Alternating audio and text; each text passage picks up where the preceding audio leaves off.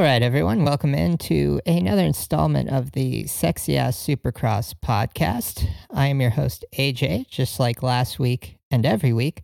And uh, boy, am I happy to be back here with you guys talking some racing today. Now, obviously, I'm not as happy as I would normally be, uh, given that it's Friday, because, of course, as I'm sure you know by now, Oakland was canceled uh, because the whole fucking city's been getting pounded with rain all week. Guys weren't able to build the track. I mean, they were just playing around in the mud at a point, I'm sure. And uh, while I'm sure it was a hilarious spectacle in its uh, own right, uh, it really sucks for us, the fans. And I mean, that's to say nothing about uh, how the racers feel about it, especially the ones that did good last week and are looking to carry momentum.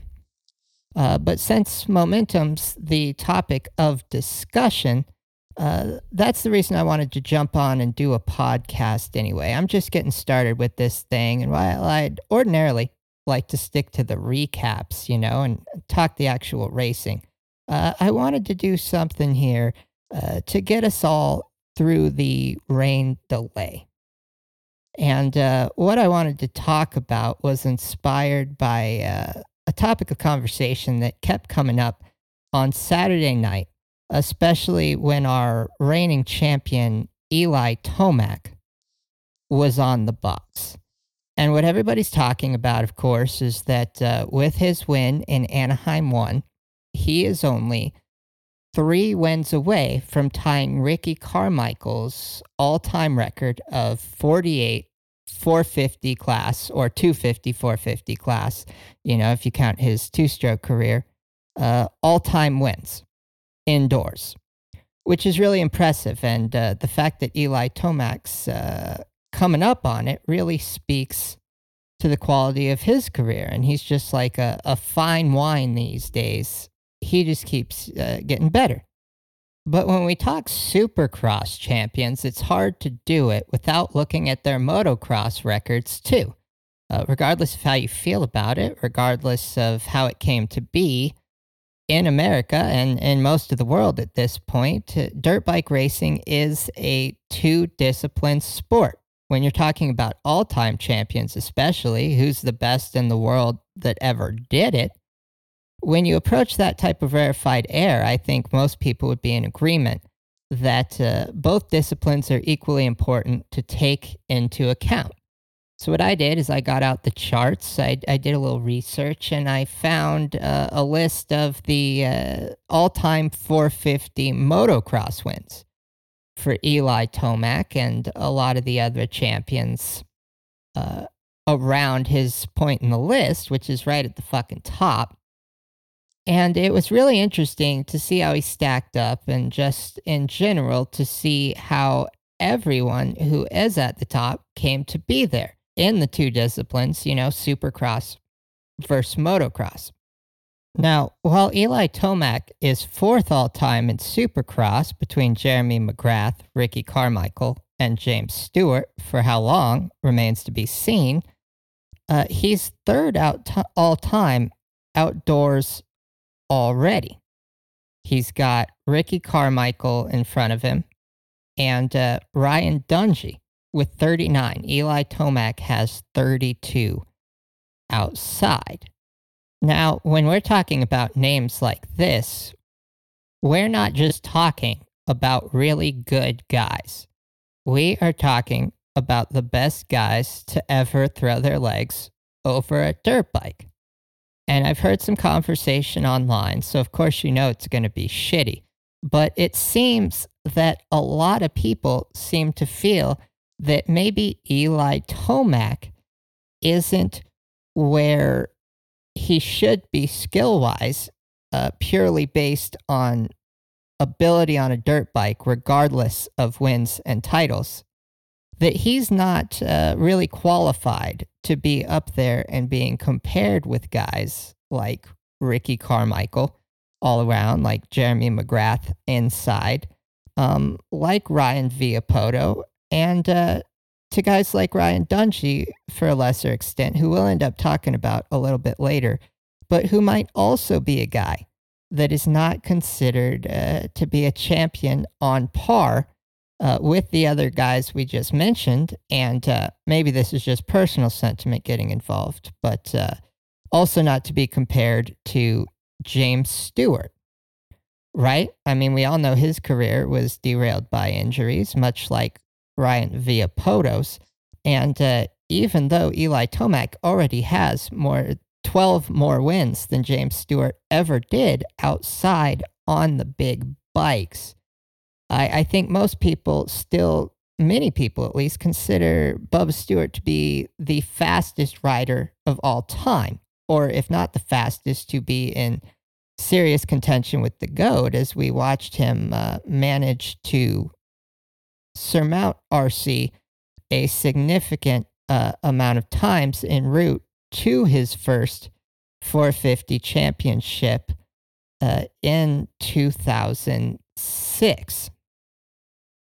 With this all being said, I realized as I was going through the stats and uh, trying to compare uh, overall talent, which is admittedly a difficult or impossible concept, I, I probably wouldn't have attempted it if we weren't busy in the during the rain delay and uh, i was just desperate to get my hands into something. But getting into the something that i did really begged the question with this talk around eli what is it that really qualifies someone as the best writer of all time now, it sounds like a simple question, but I think different people are going to have answers that absolutely vary significantly. You know, if you're a balls to the ball type of guy, you're going to say it's pure speed. You are going to say if you put uh, all the fastest guys in the world on the track, if you could, you know, uh, get a time machine and bring everybody to their prime and, and, and line them up at, uh, Red Bud or Anaheim 1 or something like that, the fastest guy, the one that was able to beat everyone else, would be the guy that you have to consider the greatest rider of all time. And that makes sense and it's it's very simple. It's black and white and that's good because uh, besides in very specific contexts, no one likes anything messy. Right? But since we can't really do that, we don't have a fucking time machine. Uh, we have to settle for for speculation, and we have to ask ourselves uh, what's more important: is it pure speed? Is it the ability to get the best lap time that anybody could, or is it something more strategic than that? Is it something more long term than that? you know, as a slower guy, as someone perhaps like Ryan Dungey, who we mentioned.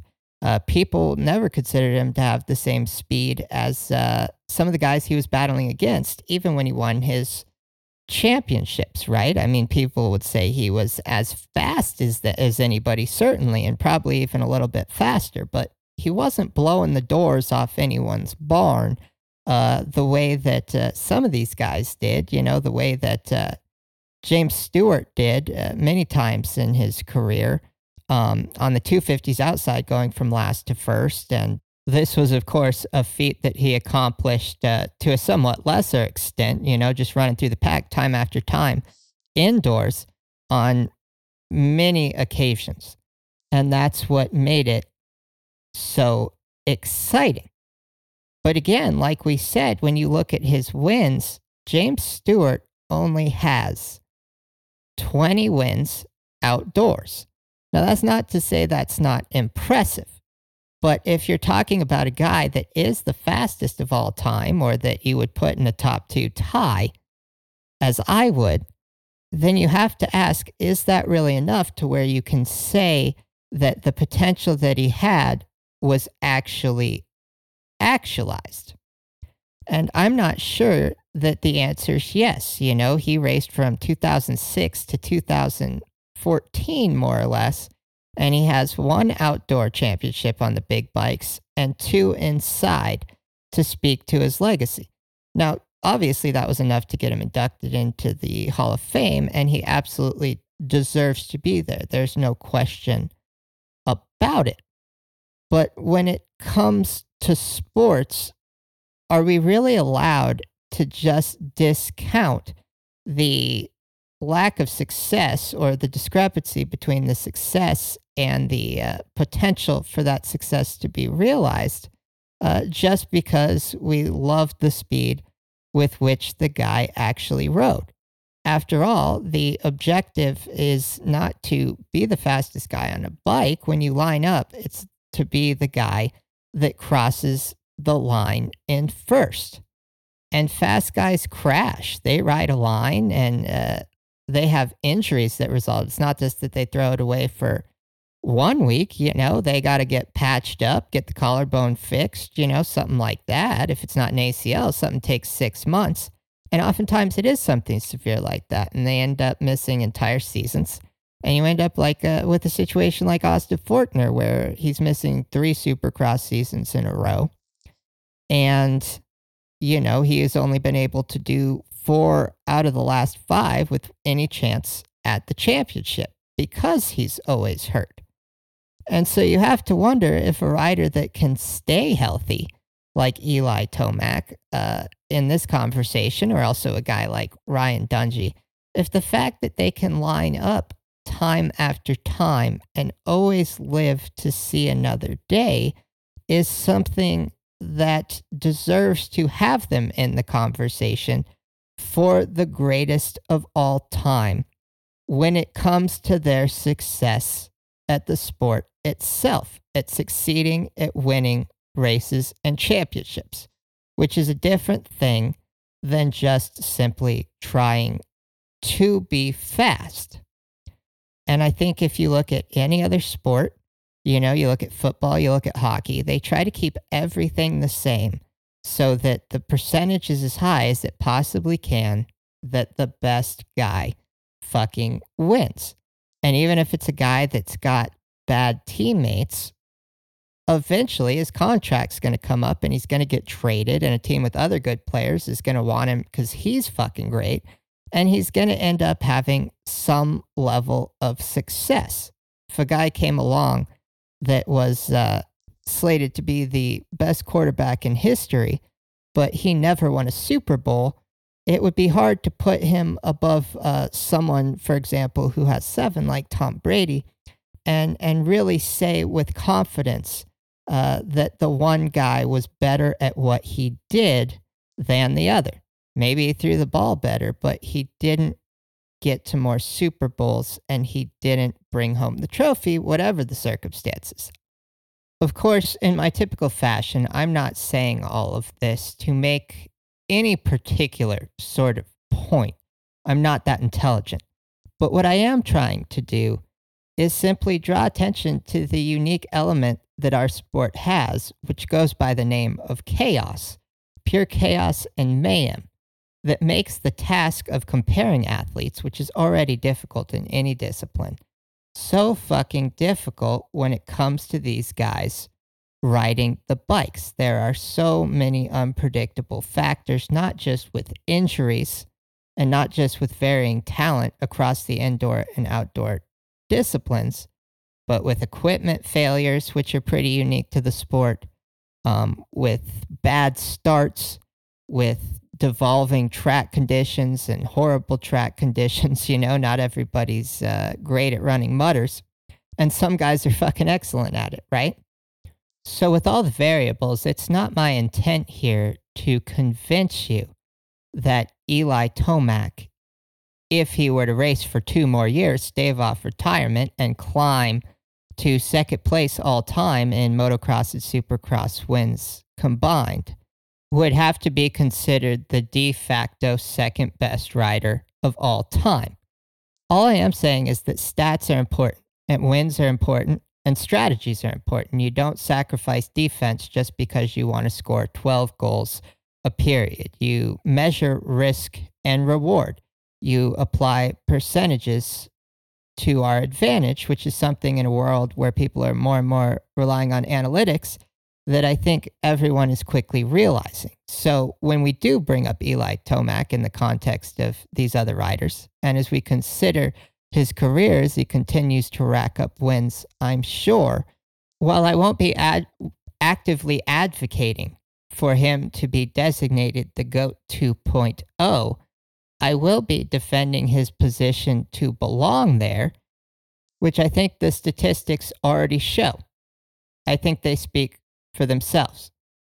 But we're not just going to talk about him. We're going to talk about uh, a couple of the other guys on the top of this list in their own right, um, where they could have gone better, where things went wrong, and just how many they have in general. Let's talk about a couple guys and how severely they dominated in their time.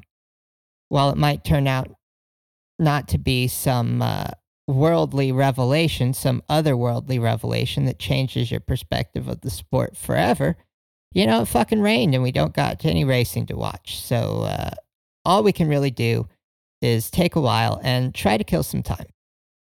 Now, when it comes to guys that have the most boats, the first guy we got to talk about is the GOAT. We got to talk RC4. That's right, it's RC Carmichael. And uh, he's got 76 outdoors, which is the most by a lot. Like I said, Ryan Dungey's got 39. So RC went and pretty much squarely doubled him. And Dungey's a three time outdoor champion. So it's not exactly like he's a slouch. Well, Ricky Carmichael has seven of those outdoor titles. And that's not surprising. It seems only fair that that's what 76 wins will get you. And not only did he get those wins, but he got them against other goats in their own right, right? He battled Chad Reed for the majority of his career. And then while he was still battling Chad, he had to deal with James Stewart on more than a few occasions. And he proved himself to be up to the task time and time again. And if he wasn't up to the task, he went back and trained harder and came back and found a way to do it anyway, right? Which is obviously a quality that is uh, largely responsible, or one of many qualities responsible for him being the greatest of all time. Absolutely no one can touch him outside. Of course, he wasn't a slouch inside either, with five total championships and 48 wins. And of course, this is why it's so impressive that Eli Tomac is only three away from catching him. Obviously, you have to consider, and I think this is the thing that maybe puts my argument that statistics matter to bed forever. But lest I shoot myself in the foot, um, the amount of time that the career lasted, right? Certainly these things vary highly from rider to rider. When it comes to Ricky Carmichael's indoor results, you look at the number 48, and while that's obviously impressive, you wonder if it could have been more if he had raced as long as Eli Tomac has. In fact, you know it would have been more. Ricky Carmichael only raced indoors full time from 2001 to 2006. He skipped the 2004 season because of injuries, and that's when Chad Reed picked up his indoor championship, or at least one of his indoor championships, right?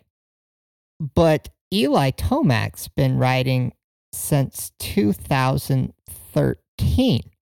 He's on his 10th year here which gave him twice as many opportunities, nearly that many, as uh, Ricky Carmichael ever had to rack up those wins. So the question becomes, and the maze gets ever thicker here does having a longer career qualify you as a superior dirt bike rider in terms of the success you've had in your career.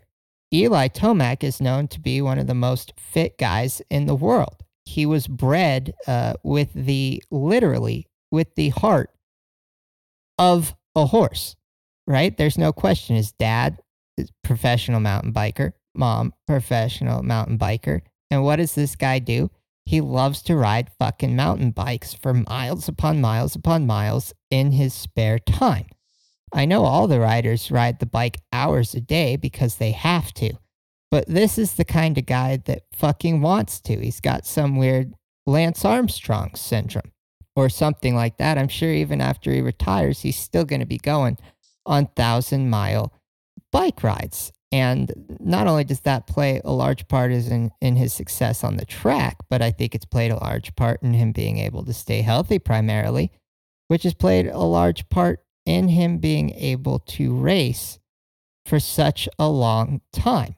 We know how hard the grind is for these guys, not just during the weekends, but during the week. And they all talk about when they have injuries or they finally retire, how drained they were emotionally. And that's why many guys retire in the end, not necessarily because of injuries or because they're old and they can't win anymore, but because they get done killing themselves to get through an indoor season and they realize in a couple of weeks they've got to wake up every day and start killing themselves again. They don't even get to stop killing themselves, right? And so when we put aside pure speed and talent and talk about someone in terms of their strength as an athlete, period, I think the fact that Eli Tomac has been able to ride for such a long time has to be an accolade that vouches for him strongly in the debate whether he is one of the greatest of all fucking time. At this point, while we're already talking guys who showed the ability to stay in the sport for an extremely almost ungodly period of time, we might as well go and talk about the guy that's just ahead of Eli Tomac on the list for all time wins, SX MX combined. And that's Jeremy McGrath. I might have said it already. He's got 15 outside and 72 inside. He truly is the king of Supercross, and that brings him to a total of 87 wins in the premier class, indoor, outdoor combined. And when we talk about how long his career is, we're talking a guy that started in 1989 on the little bikes, but he graduated to the big bikes in 1992. And he didn't go on to retire officially until 2006. That's a career that spans three decades if you include the 125s. Now, I know he retired in there for a couple years and came back, but when he came back, he was still competitive, which I think was impressive in its own right, especially when we're talking about uh, these athletes as athletes, as pure physical specimens, the way they kind of discuss them in football, which admittedly is a little dehumanizing.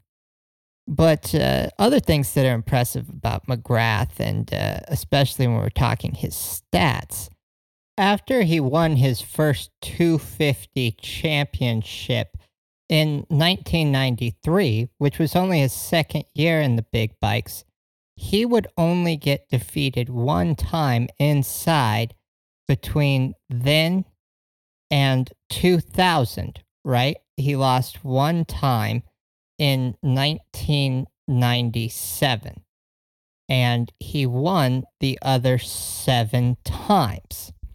Now, that's the same exact amount of wins that Ricky Carmichael has outside, which I think speaks as a testament to what a gifted writer Jeremy McGrath is.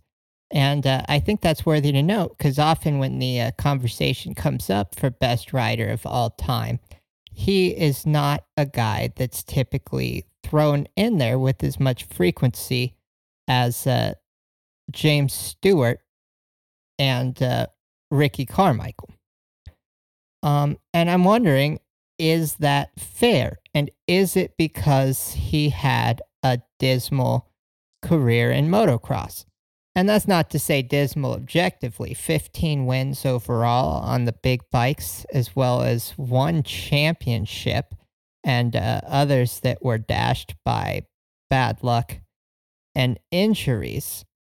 Either way, the question remains if he had been able to piece together as much success outside as he had inside, if he was able to be as fast outside as he was inside, you know, if he was more versed in the dual disciplines, would he then have to be considered co GOAT with Ricky Carmichael? Let's say he got five outdoor championships instead of just the one.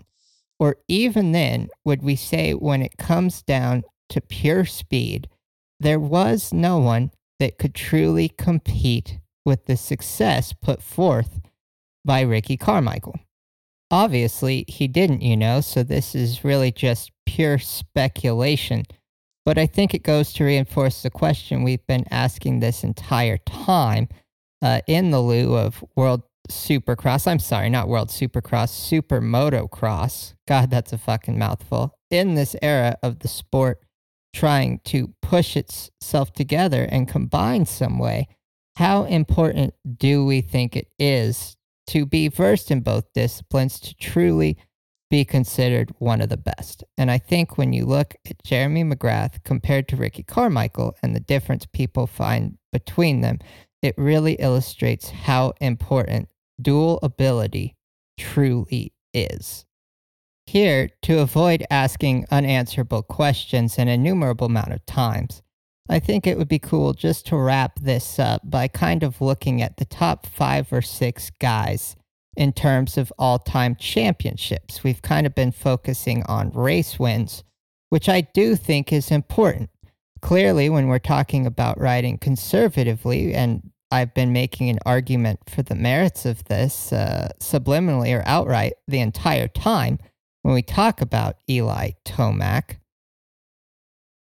When we're talking about living to fight another fight, to be able to race, to line up at all 17 gates inside or for all 11 rounds outside, as it is these days, certainly race wins doesn't tell the whole story. If you're willing to take third one week or not get on the podium for a few weeks in a row in order to win a championship, such as Jett Lawrence has openly stated uh, he is willing to do going into this season, and like he was willing to do last season, then of course championships are the most valuable statistic.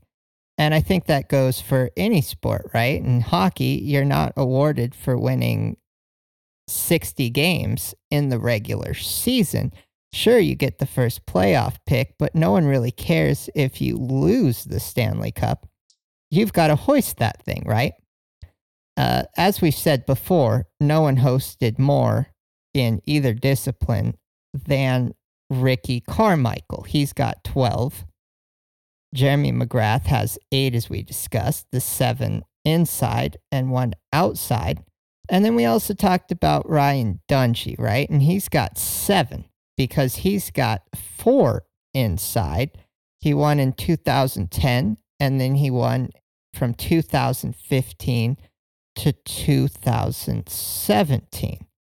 And the reason he didn't win from 2011 to 2014 is because that's when a guy named Ryan Villopoto was at his freaking prime and uh, he won four years in a row 2011 to 2014 before he drove the bike into the garage and left it there for the last time and yet Villopoto only won six championships compared to Ryan Dungey's seven.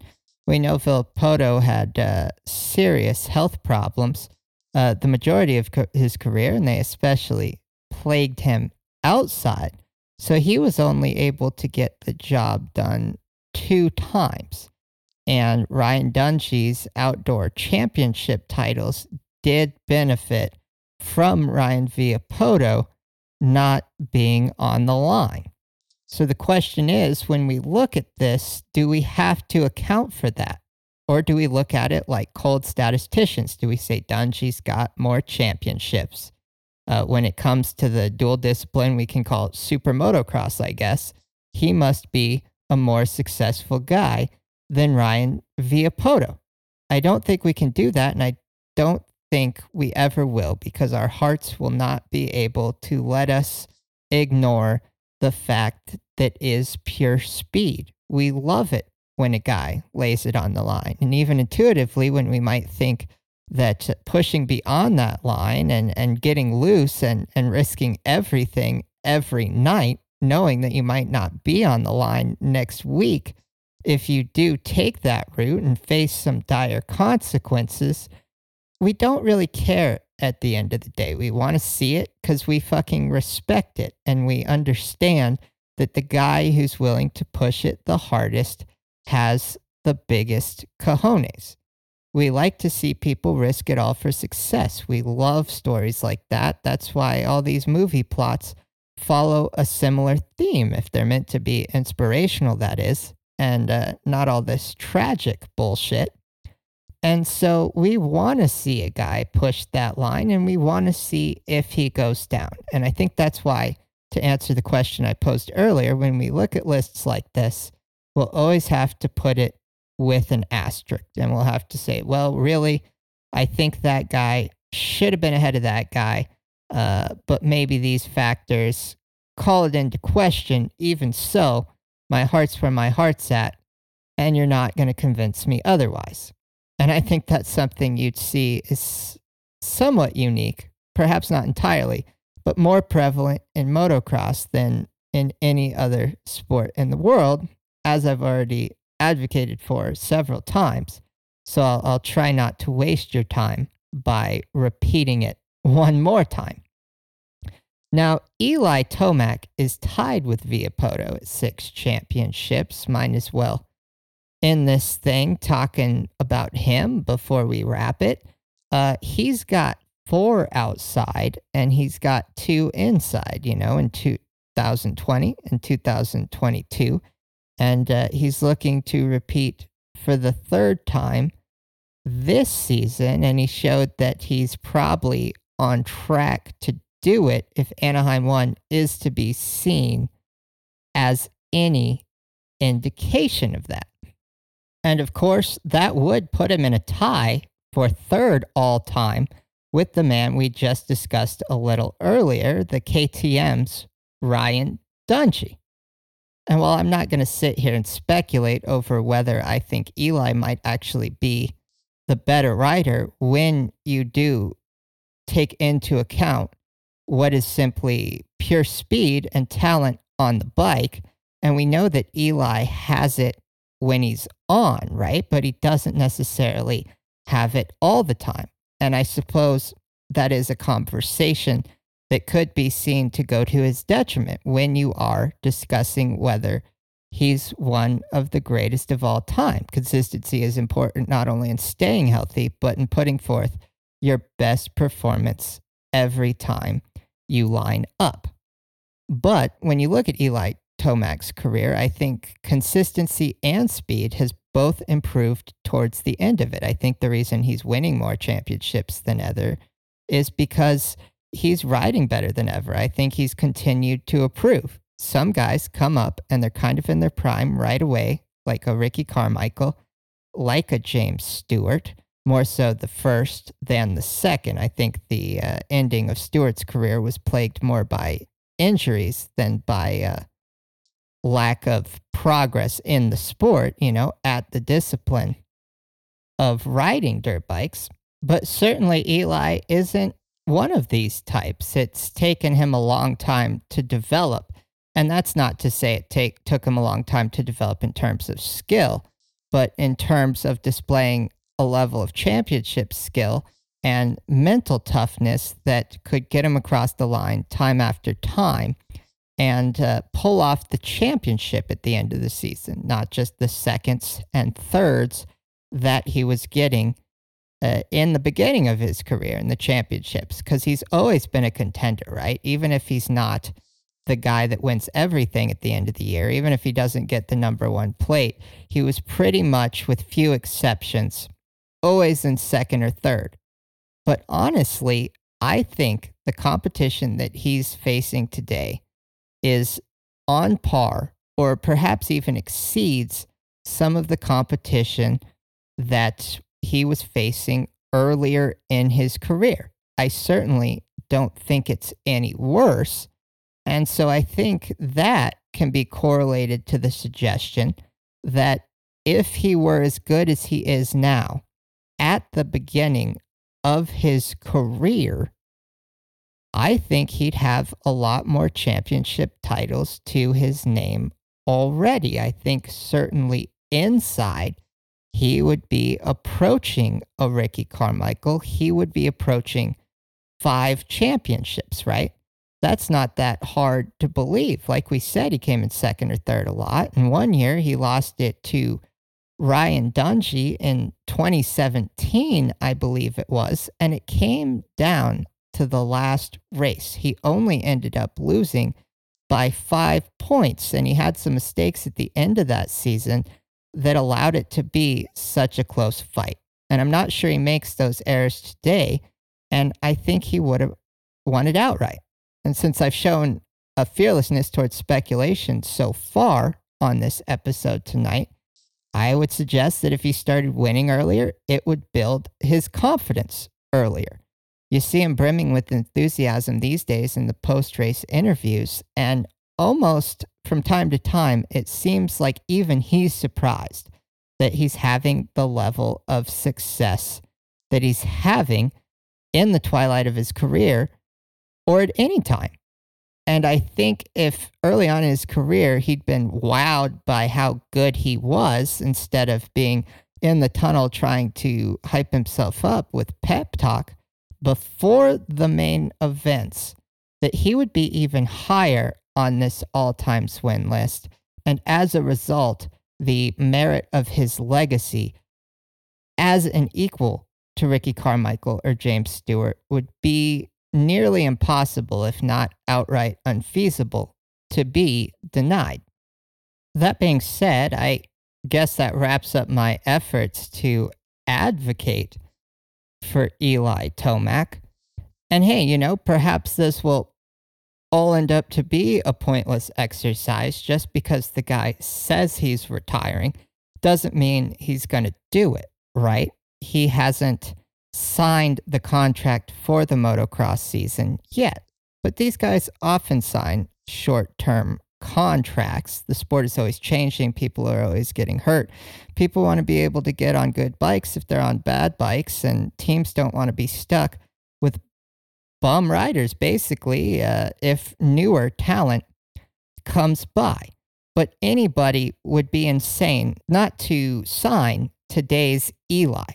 So he can race for as long as he wants. He can have a Justin Brayton, Chad Reed type career if he needs to. He could be old and gray, and I'm sure he's got enough money now to start his own fucking team.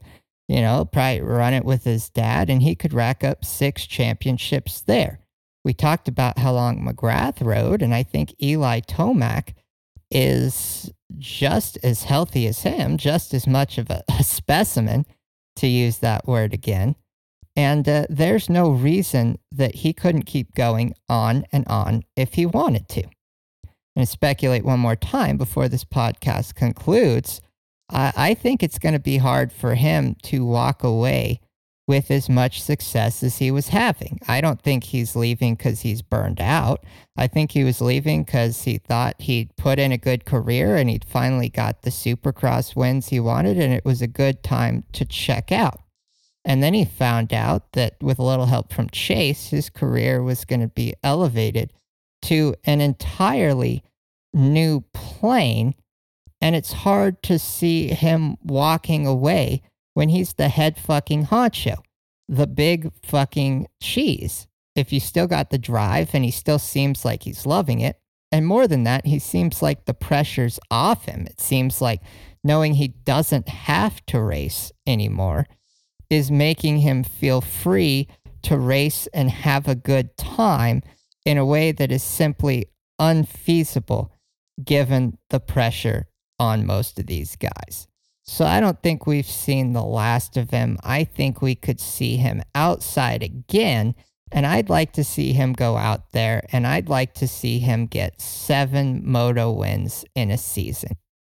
And the reason I say I'd like to see him get seven wins is because if he were to get seven wins outside, that would tie him with one Mr. Ryan Dungey for the second most outdoor wins on a big bike of all time. Now, I know that is an impressive feat to accomplish. He only got four overalls outdoor last year, but we know that Chase Sexton gave him a heck of a time. And if you look at his indoor career, his career record wins in a season is eight, which he only accomplished once. But he has gotten seven wins in a season, an impressive number of times, many, many times. It was not a one off. And so, if that translated into the outdoor, I could see him taking second place of all time, or at least tying for it, before all this is done. And he rides off uh, into the sunlight, right? And supposing hypothetically that he did accomplish this, let's just look at where that would leave him. Second of all time outside. And then when it comes to inside, I said earlier, I think he can tie James Stewart. And if we look at the number of times he's gotten seven inside and the way he's riding, I think a safe prediction would be 50 by the end of the season. He does that, he ties Bubba for second all time. So he's uh, all time inside outside second place. And in accomplishing that, he would rack up 12 more wins. And if he gets 10 more wins of any kind, he then surpasses, or that's to say that he actually ties Jeremy McGrath's 87 wins, indoor, outdoor combined. Now we're looking at a guy that's second place all time outside, second place all time inside, and second place, period, when you look at it across both disciplines that we get to enjoy. Which I'm, it's gonna, you're gonna call me crazy to say it, but I think that does qualify him as at least the third best rider of all time. I did not know if I was going to commit to that tonight. In fact, it was my plan not to. But uh, just seeing honestly how stoked I am on how he's doing these days and seeing how much he's loving it. And yeah, seeing a guy that had to put in the work and take some lumps before he got the success he desired, it's really making me feel like I just got done watching Rudy or something else inspirational. And so, yeah, I'm going to commit to that. And I'm going to call the number three the number three of all time. And on that note, I'll just do a little mic drop and we'll step out here. I know this wasn't the uh, typical programming that you're looking for here or that we're always going to have in the future. But hey, you know, uh, global warming seems to be real at this point. And uh, shit, the environment's going crazy. It's raining in California, and who knows if by this time next year whether from forest fire or uh, drought or biblical level torrential rain, uh, we're not going to have any races take place in California outside. If that happens, or if any of the other races end up getting dashed here by catastrophe or otherwise, then maybe we will get back on here and uh, have another episode just like this. Until then, thank you for tuning in to another episode of the Sexy Ass Supercross podcast. I have been your host, AJ, and uh, I want to tell you all to stay safe out there, but even more than staying safe, Please try to stay sexy, my friends. Until next time.